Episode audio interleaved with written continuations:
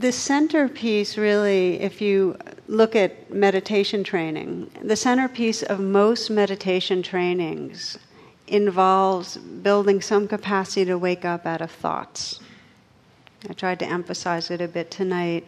Um, but really, it's, it's basic in the training. And how we relate to thoughts is kind of critical because the idea is not to get rid of them. That's like saying get rid of your that you shouldn't secrete enzymes or something. It's the mind secretes thoughts like the body secretes enzymes. They just happen. So the idea is not to get rid of thoughts. It's, it's thinking is key to our survival and thriving. But like all tools, there's a limited domain for them and in an evolutionary way to continue to evolve our consciousness involves a shifting from being identified and lost in the mental world to arriving in awareness and having thoughts be a tool. Does that make sense? This is a shift from, from being caught inside the trance of thinking to being able to rest in a kind of presence that knows thinking is going on and can use thoughts productively. And the, the deep understanding is that the wisdom and love that we that are what we are and that we want to arrive home in are not available through thinking. Thinking can be a support, but they're not available through thinking. I'm uh, reading a book called The Religious Case Against Belief by James Carse, and he describes three kinds of ignorance. And the first kind of ignorance he describes is ordinary ignorance, which we all have, which is that you can't know the weather tomorrow or even whether it's going to rain again tonight. or we can't know how come sometimes we feel sick in any given moment or how an election will turn out or so on and so on. We can't know information that we haven't been introduced to.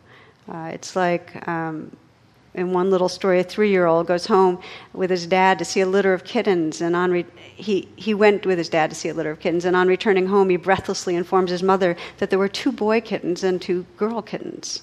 So his mom says, Well, how'd you know that? And, and he says, Oh, well, daddy picked them up and looked underneath. He said, I think it's printed on the bottom, you know.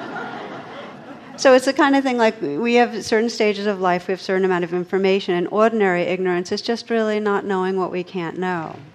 But what Carse emphasizes more is what he calls willful ignorance, which is fear based ignorance, which is really the ignorance that comes when we grasp onto beliefs.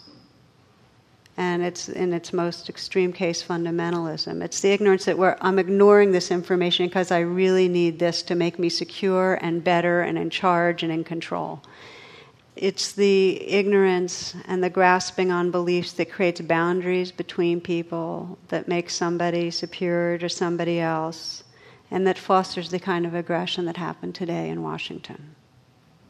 Some of you might know that um, somebody, I think was a neo Nazi, white supremacist, killed a security guard in the Holocaust Museum. It happens, though, all the time, everywhere, on every continent in the world, every day so this is just an example, right, kind of close to home, that in this fear based ignorance, when we grasp onto our beliefs, whether it's in a big way and it leads to killing or in a small way that just creates distance between us, uh, it's, it's a kind of form of violence. It violates the, the natural integrity and potential of loving that's here. So he talks about ordinary ignorance, this fear based ignorance, and then the third is what he calls higher ignorance, which is the wisdom that realizes that whatever knowledge or beliefs we have fall infinitely short of the truth. All they can be is like sound bites and images. They can reflect things, but they can't be the truth. They can just point in a direction. And another way of, of describing this third kind of ignorance, which is considered very wholesome, is don't know mind. Don't know mind. And there's a, um, San Song is a Korean Zen master, and he talks about valuing uh, don't know mind. And he'll often ask his struggling students questions like, What is love? or What is consciousness? Or where did your life come from? And each time the students will answer, Well, I don't know. And he'll say, Good, good. Keep this don't know mind. It's an open mind, it's a clear mind. It's like this with your hands open. In the Zen tradition, it's called beginner's mind. How many of you have read the book Zen Mind, Beginner's Mind? Can I see by hands? Good. If you haven't, uh, it's one of the all time great books. And in Zen Mind, Beginner's Mind, um, one of the most famous lines is that in the beginner's mind, there are many possibilities, but in the experts, there are few. And isn't it true? I sometimes am amazed how we go around with this kind of air of certainty, like we, we're purposeful and we know what we think and we know where we're going, and we, you know, and yet there is such a wisdom in beginner's mind because we really don't know the answers to the big ones. We just don't. And in the moments of getting that, there's a wide open kind of presence that's possible. So I want to explore that a bit more tonight the freedom of don't know mind. And I'll talk some more about the limitations of believing our beliefs so rigidly. It's not that having beliefs is, is fine, you know, but it's the holding on to them and being identified with them. So we'll talk about that some. And then, really, the gifts of waking up from the trance of thinking, from the trance of believing. And um, the intention of tonight's really an invitation not to wait. That this basic training and spiritual life of waking up out of thoughts, out of all thoughts, and really taking refuge in the intuitive intelligence that's right here in presence itself, is where our freedom comes from. And then all our brightness and our cleverness and our strategizing, it can be useful, but it's guided by wisdom. So, maybe one thing I'd like to kind of start in with is to say it's really important to be sympathetic to the fact that we're addicted to thinking. To be sympathetic, because usually when I take a poll and say, Well, how many of you feel like you kind of get caught up in obsessive thinking? Most of us raise our hands. So. So if you kind of roll back time in, in, evolutionary time to early humans wandering and hunting on the savannah, these bodies were rather pathetic for surviving life in the wilds. You know, when you compare us to other creatures, definitely not particularly fast or muscular, and our hides have these kind of pathetic little patches of uh, fur on them, you know. And uh, our hearing, our seeing, our smelling, again, really, really not particularly sharp. So, what did we have going for us? Okay, we had the thumb, right? that opposable thumb, right? And we had the cerebral cortex. We could plan and strategize, which has allowed us to pretty much dominate life on earth and potentially destroy life on earth, but dominate it for sure. That's what we had going for us is this this thinking mind. So it's not surprising that we would attach ourselves to our, our best survival tool right? It's, it's, it's part of our genetic inheritance. And I say that on purpose because as soon as we start going to meditation classes and retreats, there's this premium on uh, quieting the mind. And so many of us end up adding yet another belief, which is, I'm a crummy meditator, you know? And it's, it's just that we have this genetic inheritance to really fixate on thought. We also have, as part of our evolutionary capacity, a kind of self reflexive awareness that can recognize that and wake up from the trance. We have both. Sometimes called the big squeeze, that we have the, all the conditioning to be fixated and reactive and obsessive, believe in our beliefs, and really caught in a trance. And there's something in us that is profoundly here and awake and loving that realizes, it has an intuition of what we are. And so every day we get caught in our conditioning, and yet something brings us to sit still and deepen our attention because there's this yearning to be who we really are, to be free, to step out of this trance of thoughts and beliefs. So, we begin to be sympathetic and recognize okay, there's this addiction to thinking, and recognize that we want to, in some way, with loving kindness, wake up from it. I've shared here a few times uh, Thinkers Anonymous. it started out innocently enough. I began to think at parties now and then just to loosen up. Inevitably, though, one thought led to another, and soon I was more than just a social thinker. I began to think alone, to relax, I told myself. but I knew it wasn't true. Thinking became more and more important to me, and finally I was thinking all the time. It goes on, but I'll, leave, I'll spare you.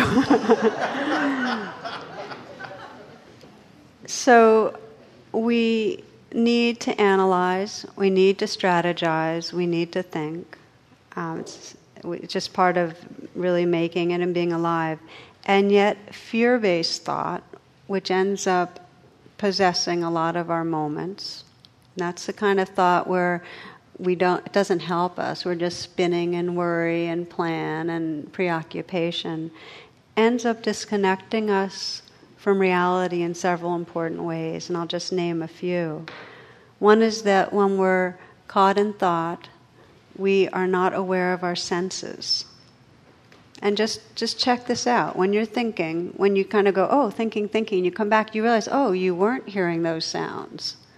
And you weren't aware of the sensations right in the body. And you weren't aware maybe of the heart. And if it's happening a lot, we kind of miss out that we've been feeling lonely or sad or anxious in a way that just needs some attention.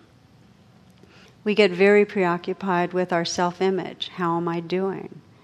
And we miss out on our world. This is Pema Chodron. Uh, she says, being preoccupied with our self image is like being deaf and blind.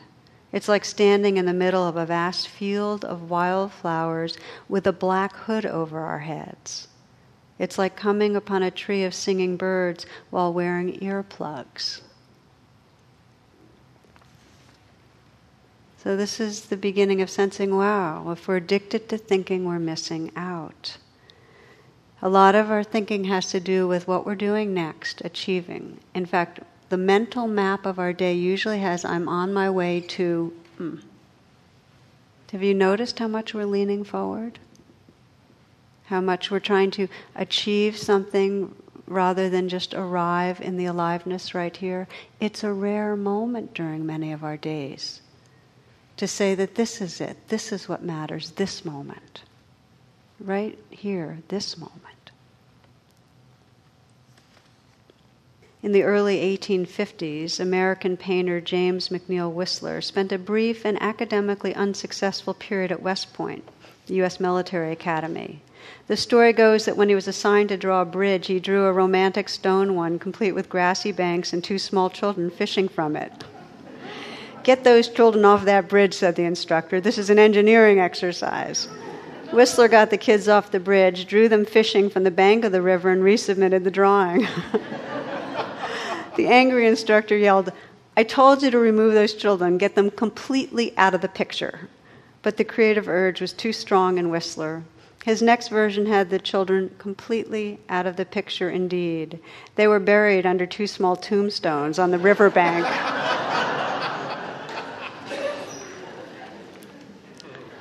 So it disconnects us. It disconnects us from the moment. And in a very profound way, the more that we are thinking, and the more that we're running our narrative about who we are, where we're going, and what we're doing, the more we become locked in a small identity, a limited identity of what we are. We forget the largeness of our being. I think it was Don Juan, the, the uh, Yaqui shaman, said that when the inner dialogue stops, our life changes. Our life is as it is only because we repeatedly tell ourselves who we are. So many people find when they, especially at retreats, because there's more practice in quieting the mind that's, that's over day after day, when there really are some spaces of quietness, we begin to sense that we've manufactured this, this story about who we are. And when it's quiet, there's a sense of, ah, there's just awakeness and space. There's not some solid, limited entity right here. So, the quieting of the mind, we step out of good self or bad self. You know, that only if I do X, Y, or Z am I okay. I can't do without such and such. I can't be happy. We step out of all that, and there's some space there, some some freedom in a way. There's uh, one cartoon I have here of this guy's confessing to a bartender, and he says, "I'm nothing, and yet I'm all I can think about." you know. I heard a story about an older man, a lifetime smoker, and he got hospitalized with emphysema. And after a series of small strokes, his daughter urged him, as she had done all her adult life, to give up smoking. And he refused. In fact, he asked her to buy him more cigarettes. And he told her, Look, I'm a smoker this life, and that's how it is. But several days later, he had another small stroke, and and apparently this one um, hit one of the memory areas in the brain. And then, without seemingly any concern, he just stopped smoking for good. And it wasn't because he decided to. He woke up one morning and he forgot that he was a smoker. and the, it's just he just forgot. And now who knows what his body went through in withdrawal? But the point is that our day to day life keeps being reinvented because we keep telling ourselves, I have to do this to be a responsible person, or people will think that if I don't do such and such, or if I don't do this, I'm falling. You know, we keep telling ourselves a story that keeps our life really narrowed and small.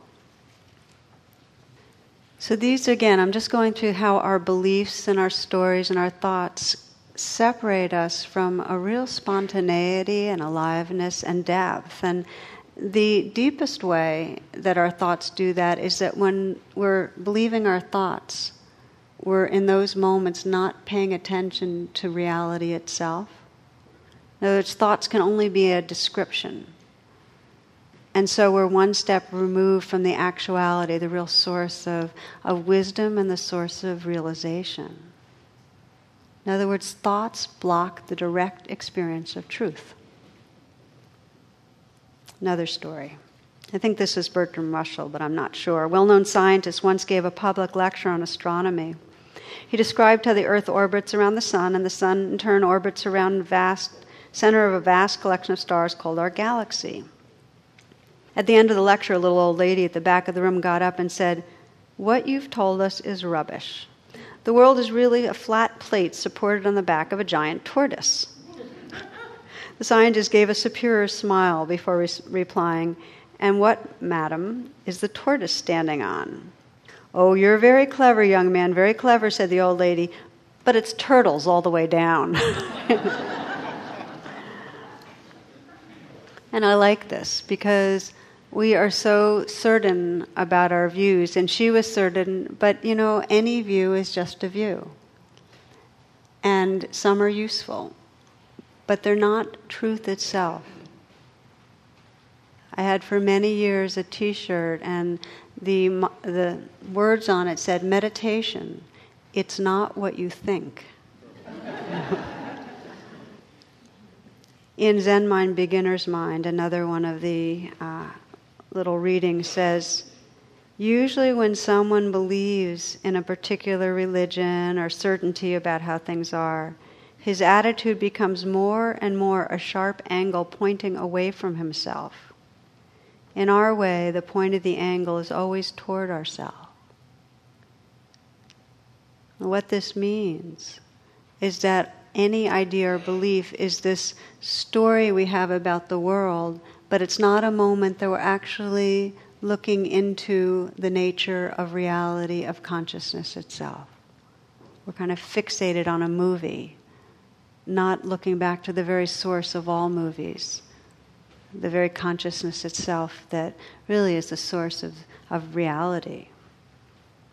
So I get struck a lot about this sense of that we think we know things.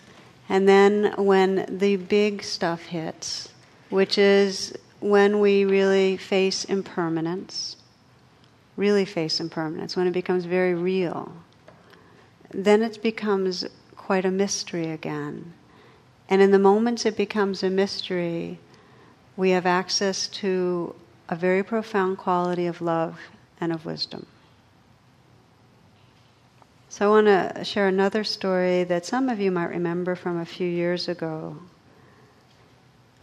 This is written by a, a psycho neuroimmunologist uh, about the heart. It's called The Heart's Code. Oh my God, David, no, cried Glenda when she saw the blue lights headed straight for their car. As a sequel of tires struggling to grip the road became one with her own shriek of helpless terror, she knew that she had lost her husband forever. Moments before the car came crashing through their windshield, the couple had argued over some silly, something silly and had been sitting in resentful silence. They had had these little scuffles before, but unlike their previous skirmishes, this time there would be no opportunity to apologize and reconfirm their love. Three years after the accident, Glenda sat with me in a dimly lit hospital chamber. At her request, I had arranged a meeting between her and the young man whose life had been saved by the gift of her husband's heart. The heart recipient and his mother were almost a half hour late for the meeting, and I was ready to suggest to Glenda that we leave. The issue of recipients meeting with donor families is a very sensitive one, and I understood why the man may have changed his mind. As I stood and took Glenda's hand, she said quietly, No, we have to wait. He's here in the hospital. I felt him arrive about 30 minutes ago. I felt my husband's presence. Please wait with me. Glenda is a practicing family physician. She is well versed in bioscience and, as I do, admires the rigor and healthy skepticism of modern science. Now, however, the power of something that transcends what science calls common sense was tugging at her heart. David's heart is here, she added. I can't believe I'm saying it to you, but I feel it. His recipient is here in this hospital. And then at that moment, the door opened, and the young man and his mother walked hurriedly down the center aisle of the chapel. Sorry we're late, said the young man with a heavy Spanish accent. We got here a half hour ago, but we couldn't find the chapel. After introductions and awkward attempts at humor about a heart to heart meeting between the young wife and her husband's heart, the usually shy Glenda blurted out, This embarrasses me as much as it must embarrass you, but can I put my hand on your chest and feel his, I mean, your heart? The young man looked at me and then his mother put his hand to his chest and finally nodded his head. As Glenda reached forward, he unbuttoned his shirt, took her hand, and gently placed it against his naked chest. What happened then next transcends our current view of the brain, body, heart, and mind. Glenda's hand began to tremble, and tears rolled down her cheek. She closed her eyes and whispered, I love you, David. Everything is copacetic. She removed her hand, hugged the young man to her chest, and all of us wiped tears from our eyes. Glenda and the young man sat down, silhouetted against the stained glass window of the chapel, holding hands in silence. Speaking in her heavy Spanish accent, the young man's mother told me, You know, my son uses that word copacetic all the time now. He never used it before he got his new heart, but after his surgery, it was the first thing he said to me when he could talk. I didn't know what it meant. He said everything was copacetic. It's not a word I know in Spanish. Glenda overheard us, her eyes widened. She turned toward us and said, that word was our signal that everything is okay. Every time we argued and made up, we both would say that everything is copacetic. Our discussion about a magic word that seemed to reveal a code of the heart within him stimulated the young man to share story after story of changes he experienced following his transplant. Described by his mother as a former vegetarian and very health conscious, he said he now craves meat and fatty foods. a former lover of heavy metal music, he now loves 50s rock and roll, and he reported recurrent dreams of bright lights coming straight for him. Glenda responded almost matter of factly that her husband loved meat, had played in a Motown rock and roll band while in medical school, and that she too dreams of the lights of that fateful night.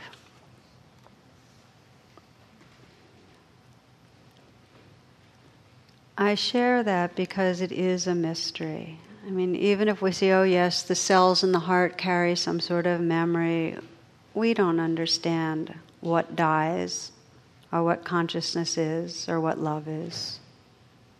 We might inhabit those experiences, but our mind can't explain what's bigger than the mind. Thich Nhat Hanh uh, described his mother's death and the mourning he had for a year after her death.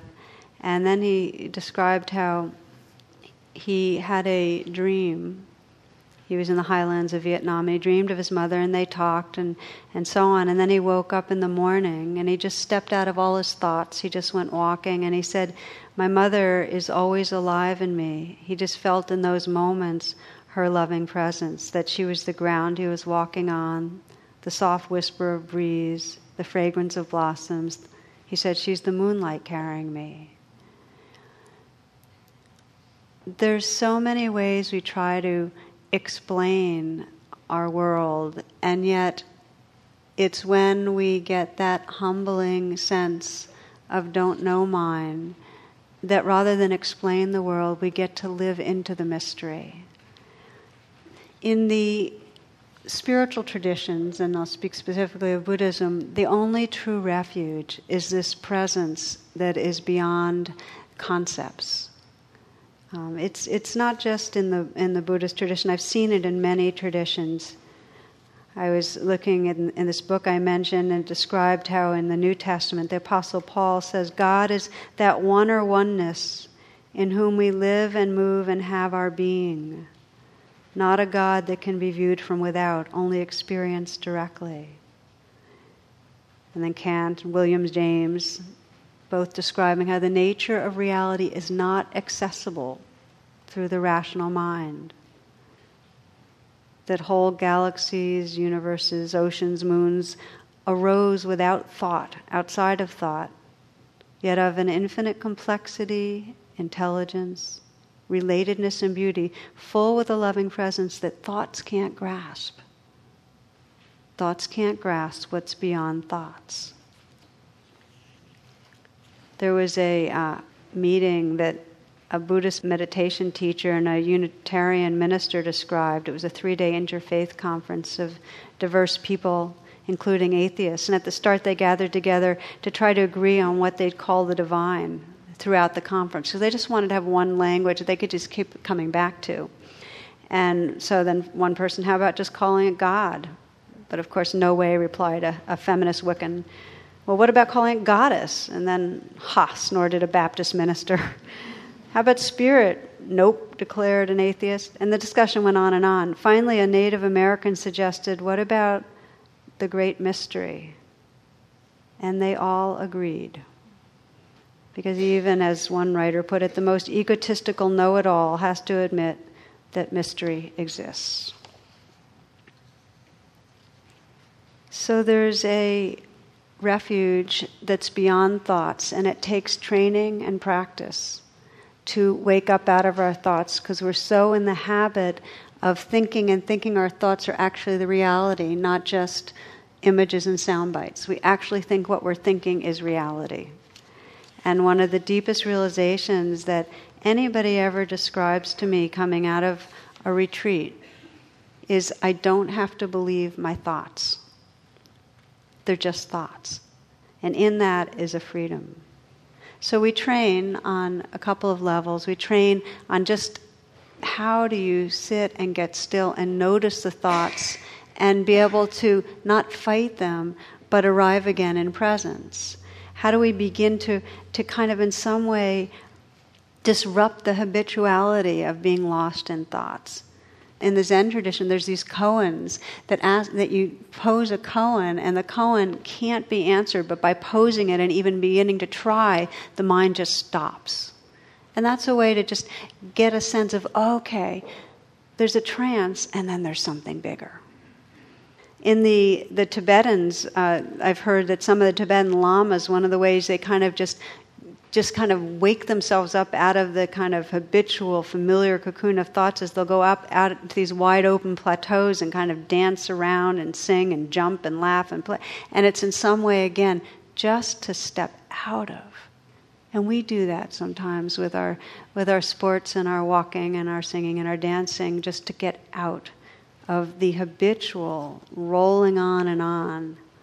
Somebody described the less enlightened Western way of how to disrupt habitual thinking. And, and there's a few of them, I'll just read them. At lunchtime, sit in your parked car and point a hair dryer at passing cars to see if they slow down.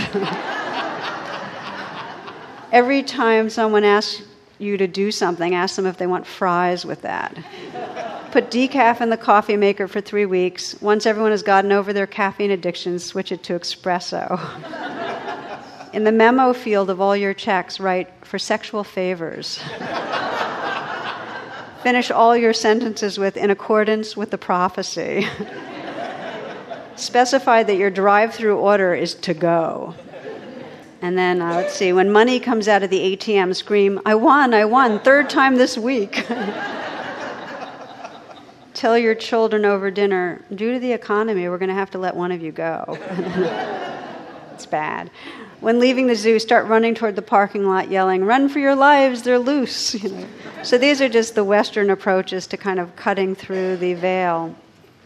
But I just want to say the basics of the practice here that um, if you will, just to kind of come back into sitting in a way that you can be still.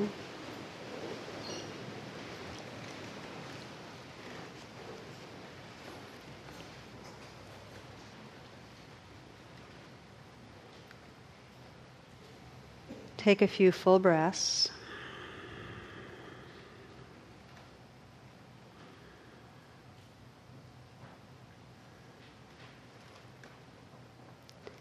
And let your intention be to notice thoughts. And this is a little exercise. But just for these next few moments, like you're a cat at a mouse hole, maybe just count them. Just sit very quietly and count your thoughts. Whenever one arises, just put a number on it.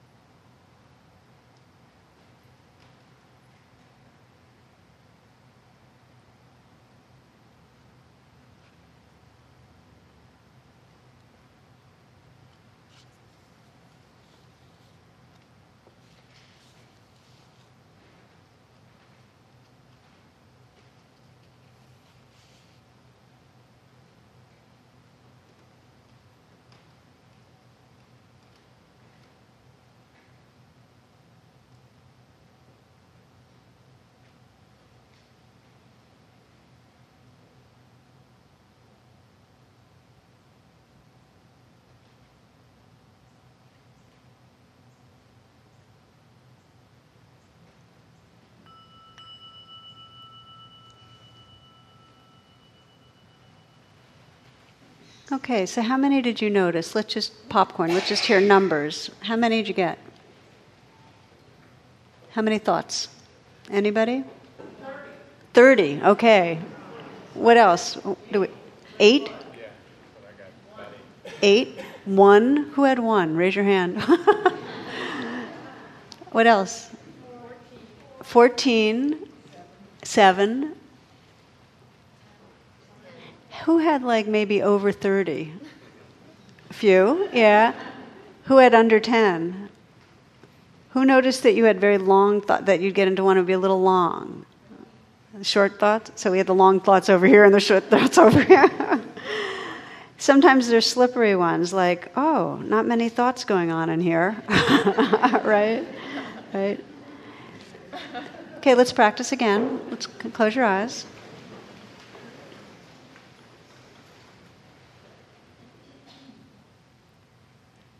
Now take some moments to arrive so that your senses are awake and you're aware of the sensations of your body.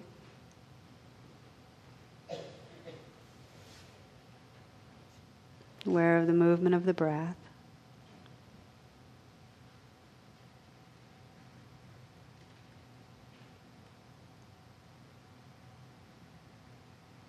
Receptive to sound, listening. So that you can sense the quality of here-ness, of being right here. It might be pleasant, might be unpleasant.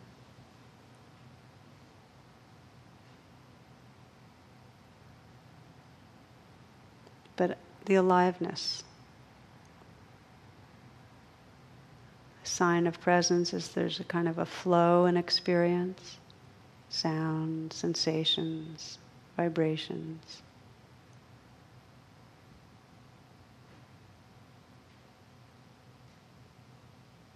So let this be your home base.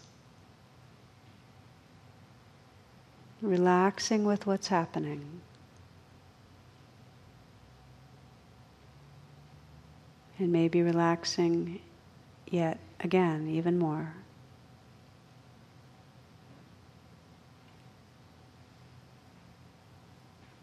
Letting your intention simply be when thoughts arise, to become aware of them when you do. And in that awareness, pausing and arriving right here again.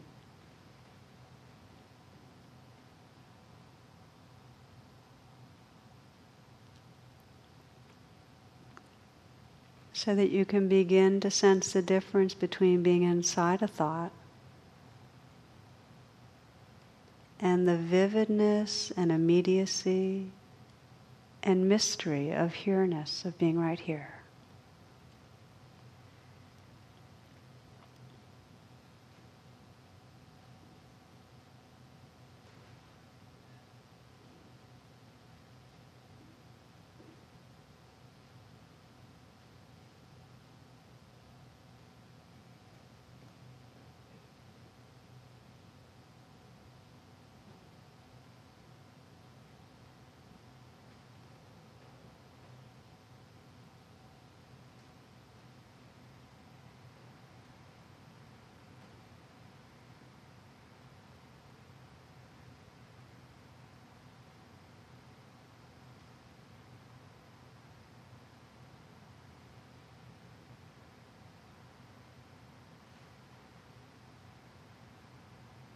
When you notice a thought, no judgment. It's an opportunity to then explore and discover this arriving again, what's right here.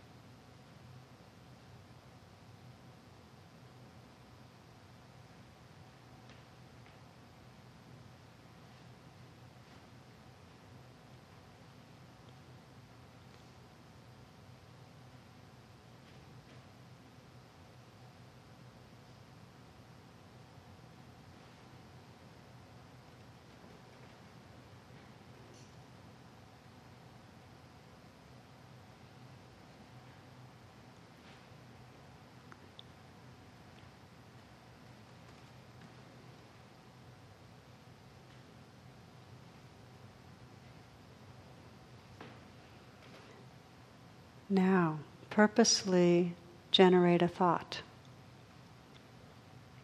Maybe something that's coming up that you're nervous about in the next day or two. With the images that come with it or the storyline.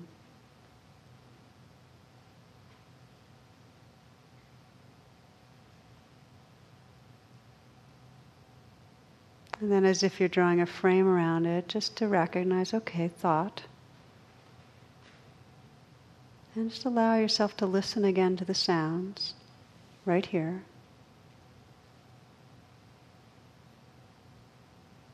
To feel your breath in your body. And perhaps in your body there's a flavor of fear because you had a thought that might have brought that up. And just to Gently, kindly breathe with it and feel it.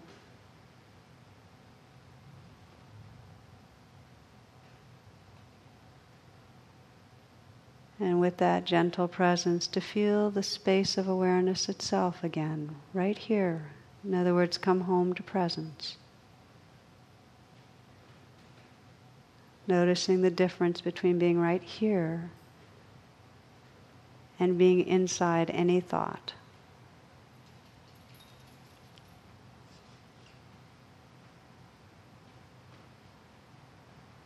This is your refuge.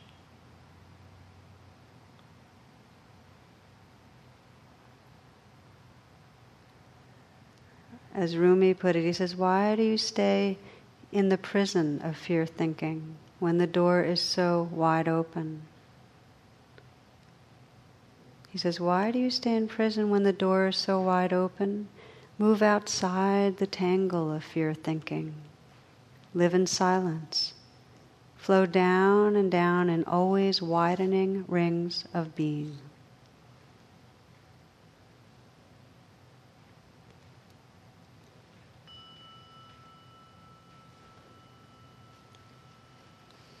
Okay, so we'll just close. I'd like to say a few words about really the kind of radical freedom that's possible when we gain some real capacity to wake up in this way. John O'Donohue writes that the reason people find so little sense of the divine is because we've become so controlling and defended. We live so much in our mental worlds. He says we manage our life so vigorously so as to cover over this great mystery we're involved in. So there's a bit of courage that comes when we start waking up out of thoughts. And the courage is that thoughts keep us one step removed from some of the raw intensity of what's going on in our bodies and our hearts and our feelings. And the path of healing is you have to go through to go through. So often the first step of waking up out of thoughts is learning to stay and be with and bring a real compassion towards all the different energetic tangles and waves and feelings going on in our body. The gift of that is when we have the courage to stay with that felt sense, we discover in staying a presence and a tenderness and an awakeness that's really our home. That's the gift. It's in Asia. There's these mandalas and these temples that have these kind of animal headed goddesses that are really expressing all the energies in our bodies the wrathful and the fearful and the restless and the bored and the aggressive and so on. And the message of these mandalas is they're like a ring that you have to go through the animal headed goddesses to enter into sacred space. So we have to leave this world of kind of this trance that we're in and enter through our bodies to the, through this aliveness to really enter into sacred space, which is really the presence of the awareness that's always here, but it's obscured because we're just leaving all the time. So the gift, the real gift of of waking up out of thoughts of really this attitude of don't know mind, of not believing our beliefs, holding them lightly. The gift of that is really that our controllingness, as it we stop controlling so much, what replaces that is a sense of flow. There's a, almost a magical quality that life just starts unfolding itself because we're not so invested in this idea of a controlling self. So life just happens, and we sense this flow, and there's a, a kind of a spontaneity to it. Um, you never know where things will take you. There's a creative aliveness that's really unfolding itself. see if I can read you from Rachel Carson, because we live in this idea of certainty and it blocks out the, the magic. And Rachel Carson, who's a great naturalist, says that if she could have one wish, she said this. She says, A child's world is fresh and new and beautiful, full of wonder and excitement.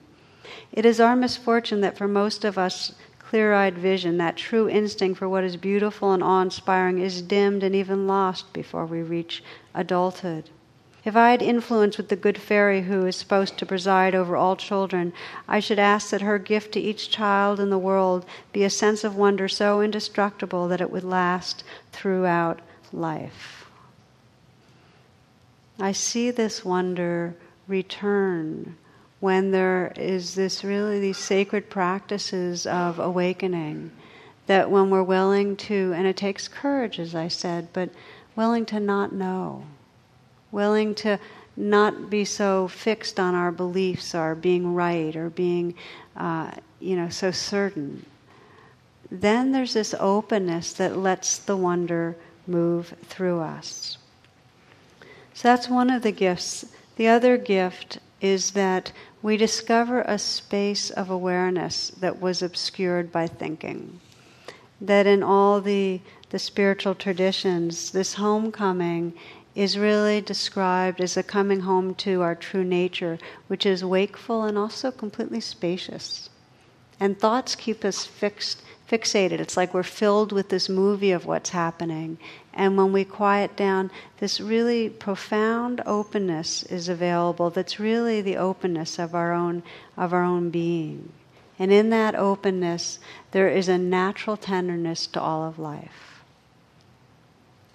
What is precious inside us, writes David Whyte, what is precious inside us does not care to be known by the mind in ways that diminish its presence. What is precious inside us does not care to be known by the mind in ways that diminish its presence. So there's a wordless listening. So we'll close tonight kind of in the spirit of what we've been exploring. Again, just coming into that quietness together.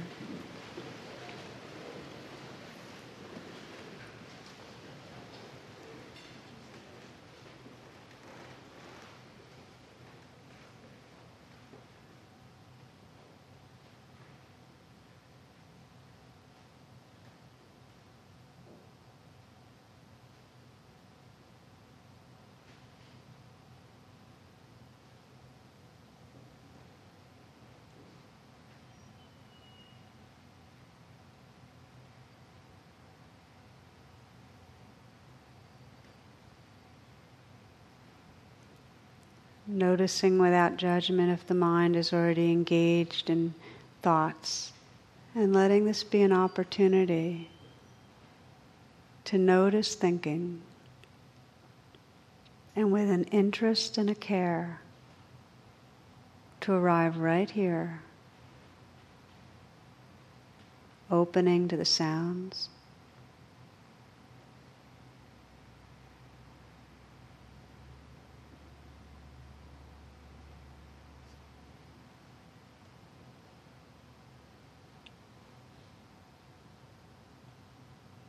Opening courageously and kindly to the aliveness in the body.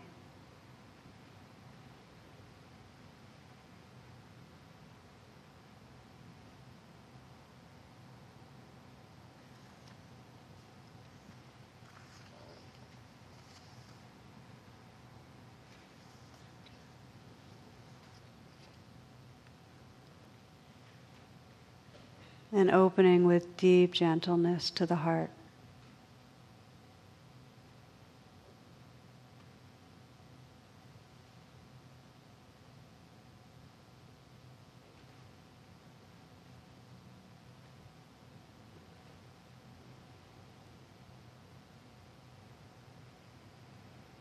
Moving outside the tangle of fear thinking, live in silence flow down and down in always widening rings of being.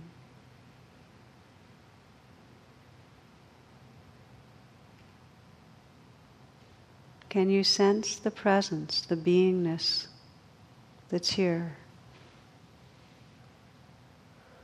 When you're outside the tangle of fear thinking.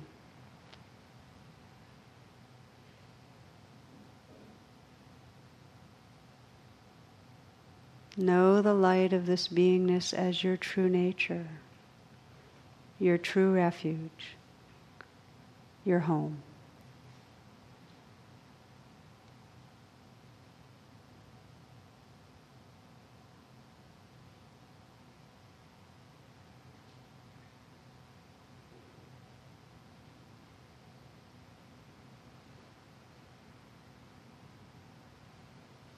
To close together the prayer for our world. May all beings awaken out of the tangle of fear thinking, out of the beliefs that separate us and that are a source of violence. May all beings realize the loving presence that's been obscured but is here. May all beings live from loving presence. May there be peace on earth and peace everywhere. May all beings be free. Namaste and blessings to each.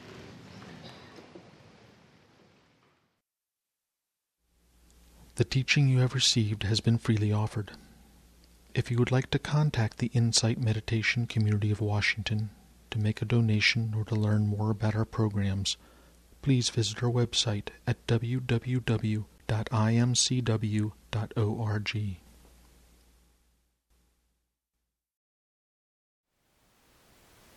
Thank you for listening.